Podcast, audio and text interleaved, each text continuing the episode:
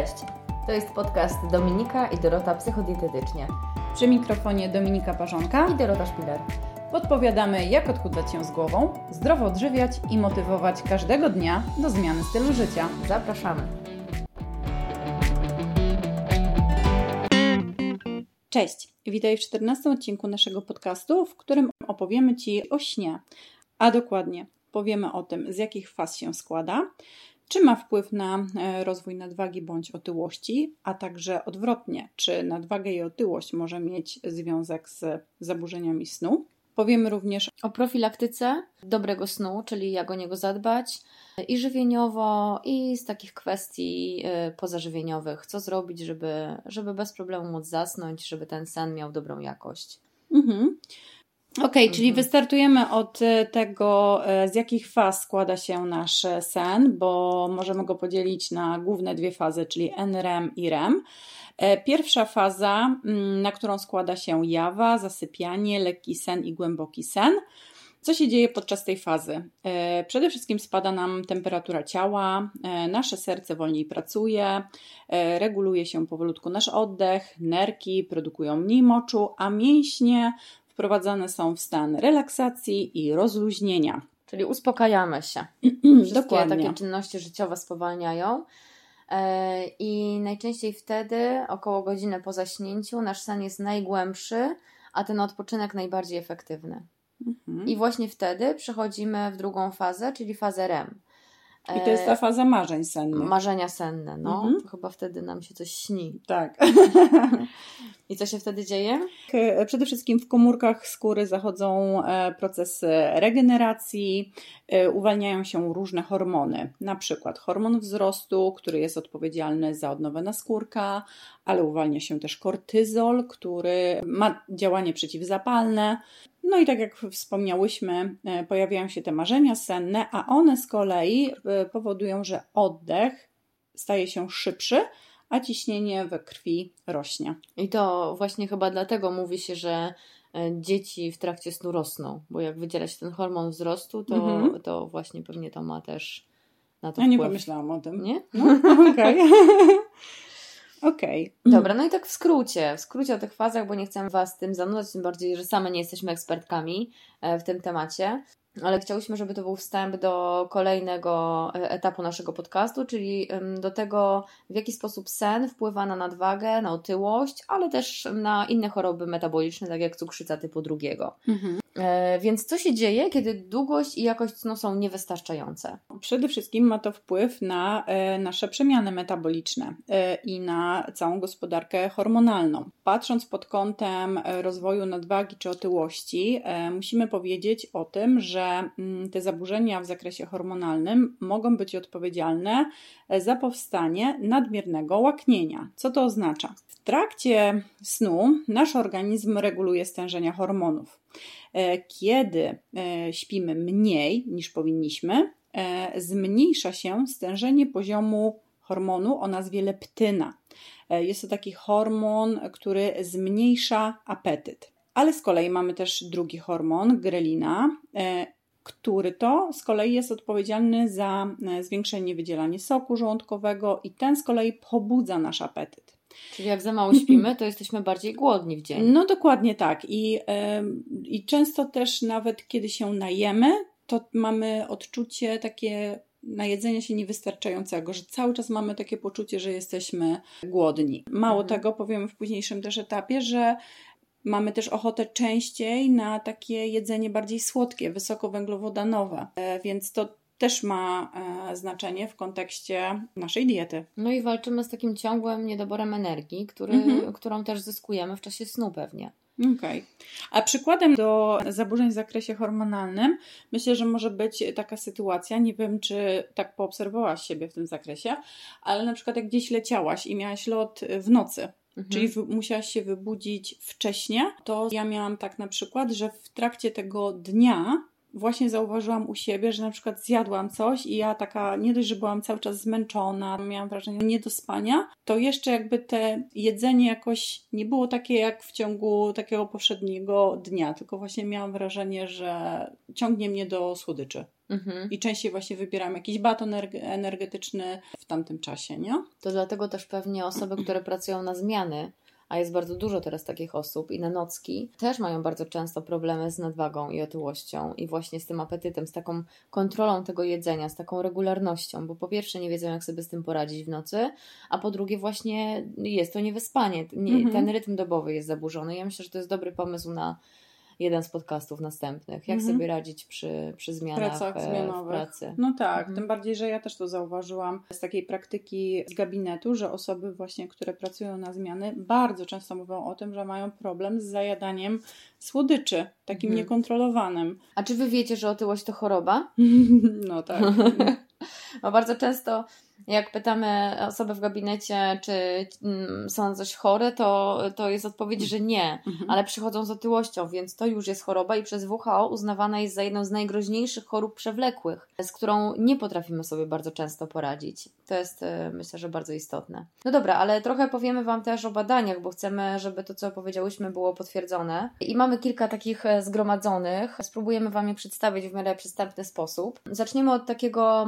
Od takiego dużego badania, bo jest to taka metaanaliza ponad 36 badań, w których łącznie wzięło udział ponad 30 tysięcy dzieci i ponad 600 tysięcy osób dorosłych. Co tam stwierdzono w tych badaniach? Jeśli chodzi o osoby dorosłe, to w ich przypadku, jeżeli sen trwał mniej niż 6 godzin dziennie, był istotnie związany z większym ryzykiem otyłości. Dodatkowo wykazano, że y, każda dodatkowa godzina snu w grupie osób śpiących mniej niż 5 godzin była związana ze spadkiem BMI, czyli tego wskaźnika masy ciała, o 0,35 kg na metr kwadratowy. To jest istotna wartość, ale to też dotyczy no, pewnego poziomu snu. To znaczy, że jeśli śpimy e, ponad 5 godzin o godzinę więcej, 2 godziny więcej, 3, to ma to istotne znaczenie, ale już nie idźmy dalej. Czyli to nie jest tak, że jak śpimy 5 godzin więcej, czyli śpimy 10 mhm. godzin, to jakoś istotnie e, będziemy chudli. Więc ma to pewną taką ramę, pewną granicę. Mhm. Badania pokazują też, że problem takiego niedospania i wpływu na masę ciała dotyczy coraz częściej dzieci i młodzieży. I w sumie jest to strasznie niepokojące, bo te zaburzenia odżywiania i zaburzenia snu nastolatków skutkują też tym, co się dzieje z tymi osobami w życiu dorosłym. I dotyczy to zarówno nadwagi otyłości, jak i chorób metabolicznych po prostu, typu cukrzyca typu drugiego. Mhm. Okej, okay, czyli w sumie lekarze uznają, że wystarczająca ilość snu to jest w zakresie między około 8 do 9 godzin, które dzieci powinny regularnie przesypiać. Tak, ale osób nie... dorosłych to będzie około 7-8 godzin pewnie. Mhm. Do 9, no bo mamy różne potrzeby też. Okej, okay, czyli dzieciaki nieco więcej, dorośli nieco mniej. E, natomiast skrócenie ilości snu dzieci do około 6,5 godziny zwiększa czterokrotnie, słuchajcie, ryzyko otyłości w wieku młodzieńczym i dorosłym. A pamiętajmy o tym, że to jest tylko i wyłącznie sen, a dzieciaki są narażone na pokusy. Dlaczego właściwie właśnie w ostatnich czasach tak bardzo zmniejszyła się ilość snu dzieci? To chyba oczywiste no, to jest, jest, nie? tak oczywiste, że po prostu szok. Same mamy dzieci, więc e, borykamy się z tymi problemami e, na co dzień, jeśli chodzi o ilość gry i czasu w ogóle spędzania e, przed ekranem monitora czy telefonu tak? Dzieciaki bardzo mocno wymuszają chęć grania dłużej niż mamy to ustalone, e, tak indywidualnie. Natomiast no, jest to niepokojące. Ja w ostatnim czasie też miałam kilka konsultacji z dziećmi w wieku e, lat 13, gdzie e, mamy okres wakacyjny, rodzice mniej interesują się, się dziećmi, bo też muszą pracować, a dzieciaki z braku no, obowiązków i z po prostu z nudy i z tego, że nie muszą wstawać wcześniej rano do szkoły, siedzą nawet do czwartej nad ranem i mhm. grają. I są, i są pochłonięci grą, więc. Ale też patrząc na nas, dorosłych, ja po sobie tak wnioskuję, bo jeśli wezmę książkę do ręki i czytam ją wieczorem, to bardzo szybko zasypiam. To jest kilka stron, jak jestem zmęczona mhm. i praktycznie gaszę światło i śpię. Natomiast jeśli robię coś na komórce, czy oglądam serial, czy po prostu scrolluję Facebooka, to ta chęć zasypiania bardzo się opóźnia. i czasem potrafię tak godzinę, półtorej, to się nie zdarza często, ale faktycznie zauważyłam, że wtedy po prostu chodzę później spać, a rano jestem niewyspana, nie? Także wyciągajmy wnioski. Ja też wielokrotnie się na tym złapałam, ale szczególnie w momencie, kiedy przekroczę taką swoją granicę. Granica. Bo to jest tak, że łapię na przykład za telefon, coś tam sobie patrzę, jeszcze odpisuję jakieś wiadomości i za chwilę czuję, że jestem zmęczona, ale jakby tak brnę w tym dalej, zatracam się trochę i przekraczam właśnie tą moją granicę i nagle okazuje się, że mogę siedzieć kolejne dwie godziny no w właśnie. ogóle nie patrzę na zegarek, mówię, o nie, mhm. pierwsza to I już, już z rozsądku tak. idziesz spać. Dokładnie. Warto tutaj wspomnieć, może tak nie tematycznie, ale o śmiertelności odnoszącej się do e, długości snu. Znowu duża metaanaliza e, ze 153 badań wykazała, że czas snu poniżej 6 godzin jest istotnie związany z większym ryzykiem śmiertelności, a z kolei długi sen też nie jest zbyt zdrowy. Długi sen mamy na myśli powyżej 9 godzin i tutaj znowu duża metaanaliza, e, mnóstwo badań i wykazano, że długi czas snu, czyli powyżej 9 godzin w porównaniu z prawidłowym czasem snu, czyli około 7 godzin, był istotnie związany ze wzrostem śmiertelności, uwaga, prawie o 40%. Także to jest też strasznie mhm. dużo. Ale mało tego, jeszcze było większe ryzyko Dotyczyło cukrzycy typu drugiego, chorób układu sercowo-naczyniowego, a także udaru, e, choroby niedokrwiennej serca i ma to ogromne znaczenie w przypadku wystąpienia otyłości. Mhm. No i tyle, jeśli chodzi o nadwagę i otyłość. Myślę, że to jest e, w zupełności wystarczające w tym temacie i daje taki pogląd na to, jak ważny jest sen w naszym życiu. Mm, na tym polu. Istotnie z otyłością wiążą się też zaburzenia odżywiania i one też z kolei mają związek e, z zaburzeniami snu. Mhm. E, było przeprowadzone takie trzyletnie badanie BOSA i wspólników, które objęło 870 studentów. E, studenci zostali poddani tak zwanemu testowi podejścia żywieniowego, czyli było ocenione ich zaburzenia odżywiania, zachowania bulimiczne, presję społeczną dotyczącą jedzenia, i zaburzenia snu oceniano badając trudności w zasypianiu i utrzymaniu snu. I z tego badania mamy takie wnioski, że studenci ze stwierdzonymi zachowaniami bulimicznymi, wyższą presją społeczną do jedzenia częściej doświadczali problemów ze snem. Z kolei ocena i korekcja zaburzeń odżywiania zapobiegała zaburzeniom snu. Czyli znowu te dwa czynniki są ze sobą bardzo połączone. Okej, okay, ale czy każdy z nas potrafi rozpoznać, czy jego jakość snu jest odpowiednia? Jak myślisz? Wiesz, no często budzimy się rano, jesteśmy niewyspani, ale czy czym my upatrujemy problemów? Nie wiem, no z jednej strony pewnie w tym, że może mamy musiały budzić się w nocy do dzieci, może dlatego, że poszliśmy zbyt późno spać. Ale generalnie, jak możemy rozpoznać, że ta jakość snu jest mniej właściwa? No przede wszystkim masz problem z podniesieniem się z łóżka. Od rana jesteś zmęczona, e, a także to zmęczenie dopada cię w ciągu e, dnia. I to może być spowodowane też tym, że to nie jest tylko jednorazowe niewyspanie się, tak? Tylko to jest taki e, brak higieny snu regularny. Mhm. A jeśli jest regularny i powtarzający się, no to warto, żebyś zwróciła uwagę na to, w jaki sposób e, możesz zadbać e, o swój sen, i zaraz o tym powiemy, zarówno w kontekście odżywiania się, jak i pozostałych czynników. Tak. Dobrze, żeby w ogóle mówić o tym, w jaki sposób żywienie wpływa na nasz sen, to należy powiedzieć parę słów o hormonach odpowiedzialnych za dobry sen. I tak głównym e, bohaterem jest tu melatonina. Jest to hormon produkowany przez szyszynkę, Głównie reguluje cykl dobowy snu e, i nazywamy go tak potocznie hormonem snu. Wydzielanie jest e, zależne od warunków oświetlenia, czyli jak robi się ciemno, to automatycznie ten hormon zaczyna się wydzielać. I za tworzenie tej melatoniny odpowiedzialny jest aminokwas o nazwie tryptofan i nasz organizm, co bardzo ważne, nie potrafi go sam wyprodukować. To nie jest tak, że to jest endogenna produkcja, on się produkuje niezależnie. On jest uzależniony od tego, co my jemy i średnio e, szacuje się, że osoba dorosła powinna przyjmować około 5 mg tryptofanu na kilogram masy ciała. Zatem osoba średnio ważąca 60 kg powinna dziennie e, dostarczyć około 300 mg tryptofanu. I te liczby są tutaj specjalnie umieszczone ze względu na to, że za chwilę powiemy, ile mniej więcej niektóre produkty mają tego tryptofanu i jak można sobie go e, zbilansować. Zatem, jakie produkty dostarczą nam tryptofan? Mhm. Przede wszystkim, patrząc pod kątem produktów e, mięsnych, e, będzie to głównie mięso kurczaka, oczywiście chude, ale także indyka oraz ryby. Mamy też sery białe, żółte, ser parmezan, wszelkiego rodzaju twarożki, mleko, ale musimy zwrócić uwagę, że dużo i w zasadzie najwięcej tryptofanu znajdziesz w żółtku jaja kurzego, bo w 100 gramach jajek, czyli to są takie dwa małe jajka, znajdziemy około 170 mg tryptofanu.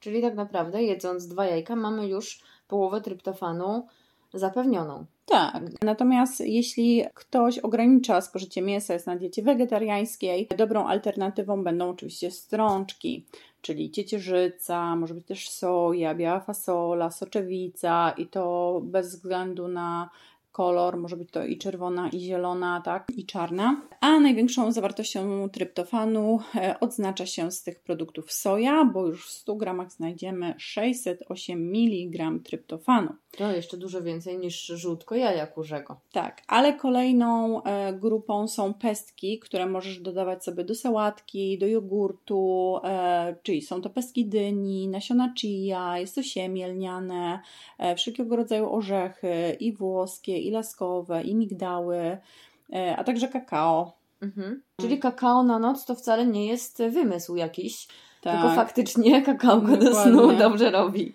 Bo zarówno mleko, jak Aha, i kakao samo tak. w sobie, e, tylko nie mówimy o takim kakao e, typu... Słodki, e, Nestle, no, Nesquik, tylko takim... Dokładnie. Prawdziwym.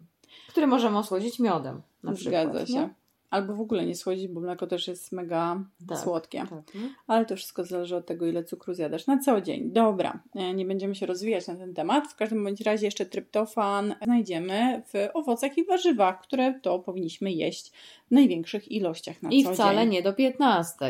Tak, dokładnie. Tylko cały dzień, słuchajcie, dbajcie o odpowiednią ilość warzyw i owoców.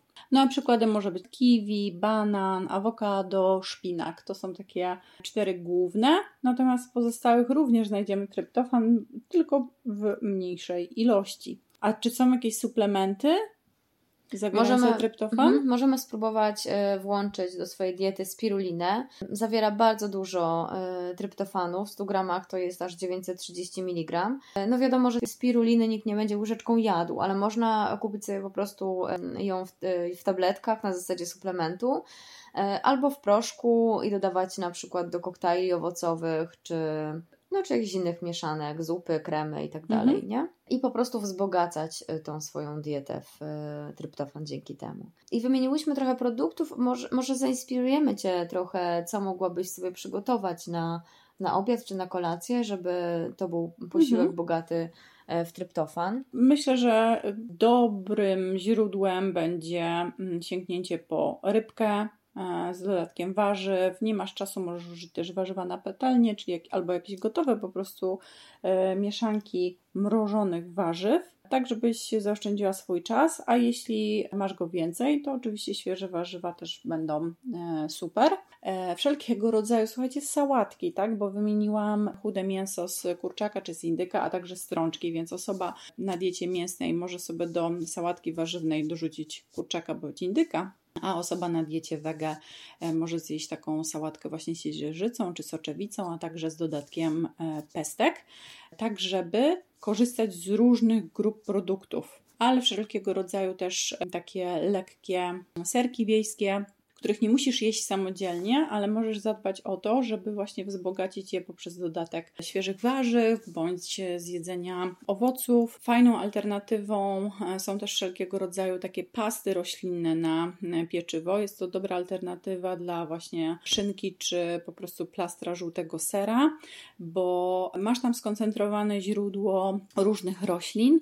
Dominują w tych pastach również strączki, których na co dzień w diecie tak przeciętnego Polaka jest niestety niewiele, a właśnie taką gotową pastą możesz uzupełnić to, czego nie jesz na co dzień. Co jeszcze? Masz jakąś propozycję, Dorota? No a propos tych past, to też pasta jajeczna się sprawdzi na kolację, nie? Mhm. To jest ok. Albo, albo możemy zrobić jakieś leczo z soczewicy, czy wymieszać płatki owsiane z mlekiem, czy z jogurtem i zrobić sobie takie, e, takie trochę musli z owocami, z orzechami.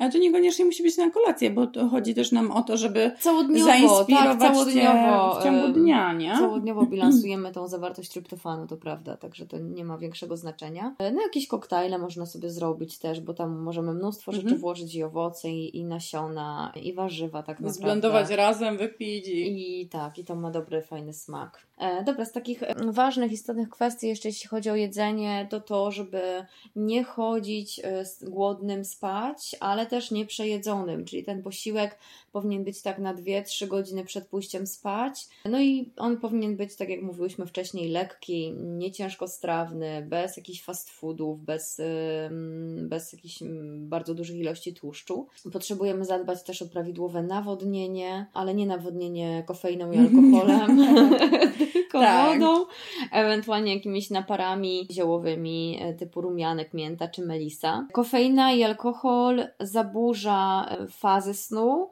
a w działa- przypadku kofeiny działa Mhm. pobudzająco też, także no na pewno nie będzie nam to e, sprzyjało w tym, żeby po prostu pójść e, spać o odpowiedniej godzinie. Często też jakieś 18, 17, jak kawosze, jak czują Mhm. się tacy zaspani, to Czyli ja. to kawa, nie?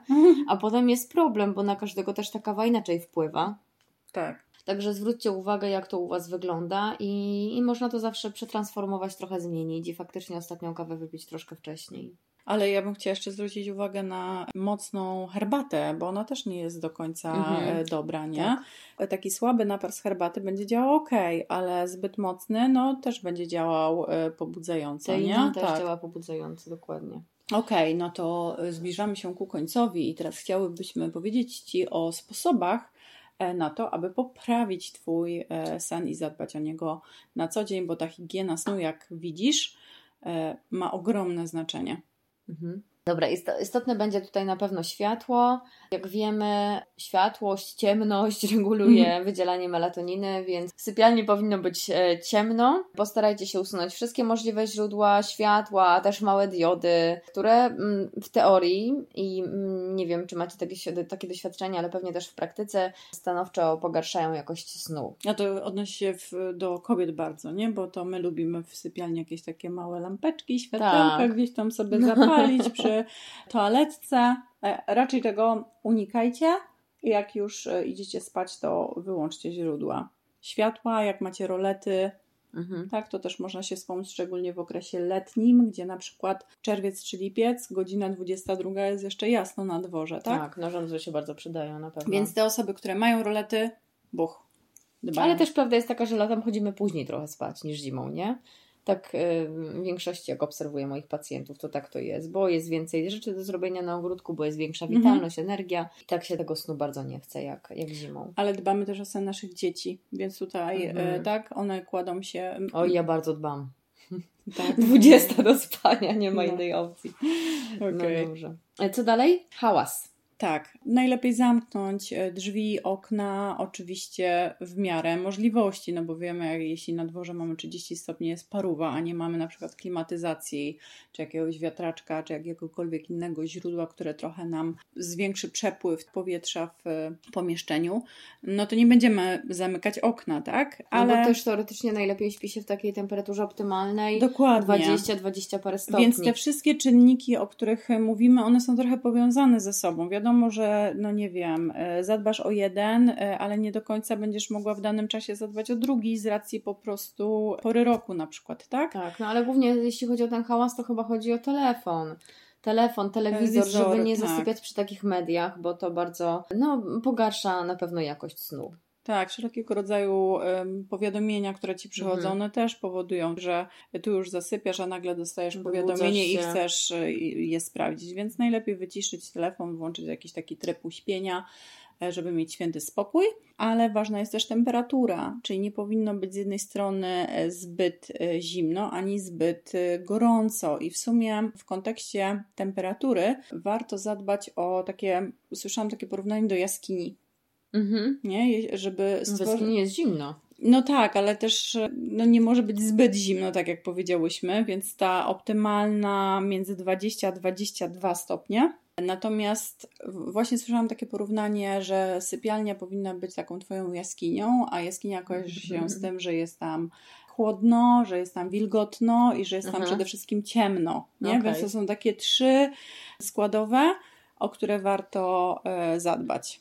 Inaczej pewnie będzie nam się spało na karimacie, a inaczej na wygodnym łóżku, nie? No i to też ma znaczenie, to zobacz, też ma nie? znaczenie, na co dzień, no, bo no, czasem śpimy na jakichś tam kanapach albo, no nie wiem, ta jakość materaca też jest e, słaba, e, co powoduje, że na przykład no, nie wysypiamy się. No nie przymierzając, na przykład dzisiaj spałam na takim materacu, który strasznie kwiczał, jak się przewracało. Ale on jest notabene bardzo wygodny, czy nie? Nie no, wygodny pod kątem e, wielkości, w ogóle No. miękkości może tak, ale każdy ruch No powodował takie skrzypienie dziwne, nie? A jeszcze Mm. Borys nie mógł spać przez północy. Może No nie pół, ale no. no był taki Aha. dłuższy czas. I zaraz Wam powiem, co zrobiłam, ale no nie wiem ile. W nocy, wiecie, ja nie patrzę na zegarek, nie patrzę ile on tam No. spać nie może, ale wydawało mi się, że on się cały czas kręci i jęczy. Ojej. E, on wczoraj też sobie zbił palec, więc myślałam, że go trochę boli, ale mówi, że nie, że tam coś Mhm. mu się śni. I ostatnio to zadziałało i dzisiaj w nocy zrobiłam to samo. Pytam go, czy chce, żebym włączyła mu medytację dla dzieci. Mhm. Naprawdę długo nie mógł zasnąć. Wkładam mu jedną słuchawkę do ucha. Może to też nie do końca się zgadza z tym, bo to jest jakiś tam hałas, Mhm. ale to jest takie bardzo normalizujące myśli i wiecie, tak się zagłębiasz bardziej w tym, co słyszysz, a nie w swojej analizie myśli, tym, co cię boli, tym, co ci Mhm. się śni i tak dalej. Czyli trochę odrywa cię od tych swoich myśli. E, I to jest taka delikatna medytacja dla dzieci. Ona się dosłownie tak nazywa. Medytacja dla dzieci Claudii Pingot. I on, słuchajcie, po, po, przy takiej medytacji zasypia po trzech minutach. Mhm. Nie ma żadnego problemu z tym.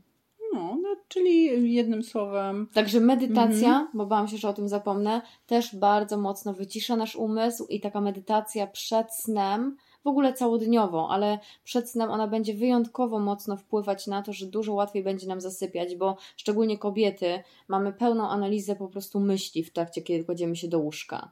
A co jutro, a co dzisiaj, jak to wyglądało, a tu jeszcze posprzątać, a tu praca, a tu to mam do zrobienia, tu i się po prostu to kłębi strasznie w tej głowie, więc taka medytacja pozwala się trochę od tego odciąć i, i skupić na sobie, na oddechu, na biciu serca i te dźwięki uspokajają i po, powodują, że dużo łatwiej nam się zasypia.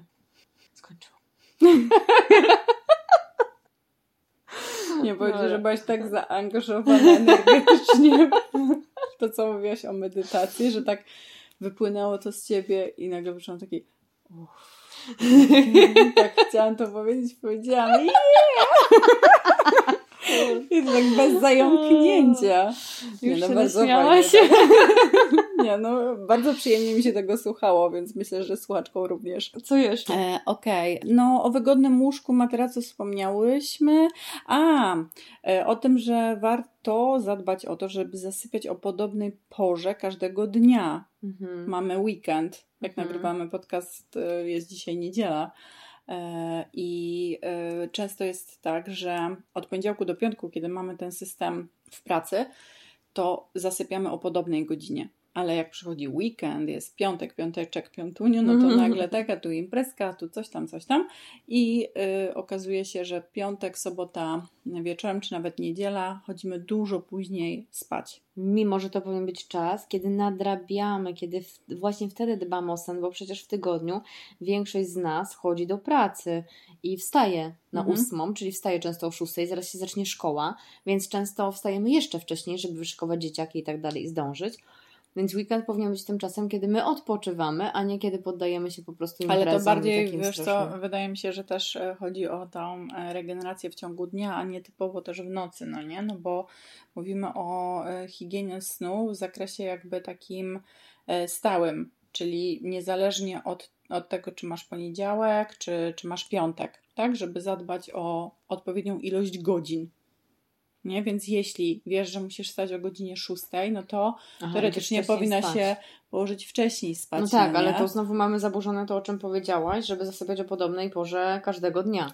No, więc czasem się patrząc, trochę tak jest. I e, my mówimy o takich ogólnych sposobach, które są e, określone dla całej populacji, ale wiadomo, że czasem nie da się fizycznie jakby zadbać o wszystko, Mhm. nie? Nawet to, to i to wynika z tego, jak rozmawiamy o tym. Nie? Że z jednej strony tu, ale to nie pokrywa się z tym, żeby chodzić o podobnej porze każdego dnia. No tak trochę indywidualnie trzeba do tego podejść, Mhm. bo być może jeśli czujesz po weekendzie się bardziej zmęczona niż po tygodniu, no to może Mhm. warto to przetrans- przetransformować trochę i zmienić, nie? I, I tak samo z tygodniem pracy. Dokładnie. Każda Także- zmiana także mała będzie siebie. miała znaczenie dla ciebie. I widzę tutaj kolejny punkt, unikaj drzemek w ciągu dnia, ale tych, które trwają powyżej godziny. Mhm. Ale jeśli mamy takie power nap, pół godziny, to naprawdę czasem warto to zrobić, bo to też nas bardzo regeneruje, Mhm. poz- pozwala lepiej myśleć, gdzieś tam lepiej się skupiać na zadaniach. Jeśli nie masz problemów z nocnym zasypianiem, bo jeśli faktycznie masz, to drzemki w ciągu dnia mogą No, powodować, że, że będzie ci jeszcze trudniej Tak. zasnąć, nie? Także tutaj znowu dostosuj to do siebie. Co z tym stresem? Powinniśmy e, unikać również stresu przed pójściem spać e, i raczej zadbać o relaks i takie Mhm. odprężenie. Co nie zawsze wychodzi, no bo różnie to w życiu bywa. Ale tu znowu kłania się naprawdę ta medytacja. No, Mhm. no, no tak myślę, bo nawet jak się zestresujemy, to już 10 minut medytacji, pewnie i mniej, pozwala się mocno wyciszyć i zrelaksować właśnie. Więc nawet jeśli ten stres, którego czasem trudno unikać, zależy jaką masz sytuację w domu, w pracy, już nas spotka, no to Mhm. zawsze możemy coś z tym zrobić. To nie jest tak, że musimy poddenerwowani iść spać. Ja jestem ciekawa tej medytacji w sumie, bo ja jestem osobą, która tego nie praktykuje.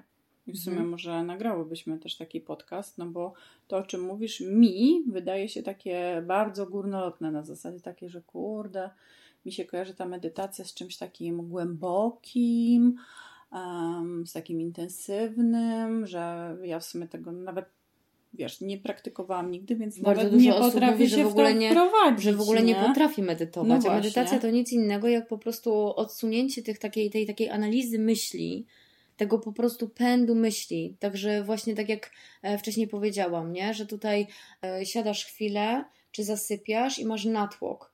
Tutaj jeszcze muszę rano wstać o tej, tutaj dzieciaki, czyli Mhm. analizujesz i dzień, który minął, i analizujesz to, co będzie, i analizujesz to, co się dzieje z partnerem, co powiedział i tak dalej. No po prostu jest pełna analiza. Rzadko kiedy kładziemy się do łóżka i żadne myśli nam nie towarzyszą.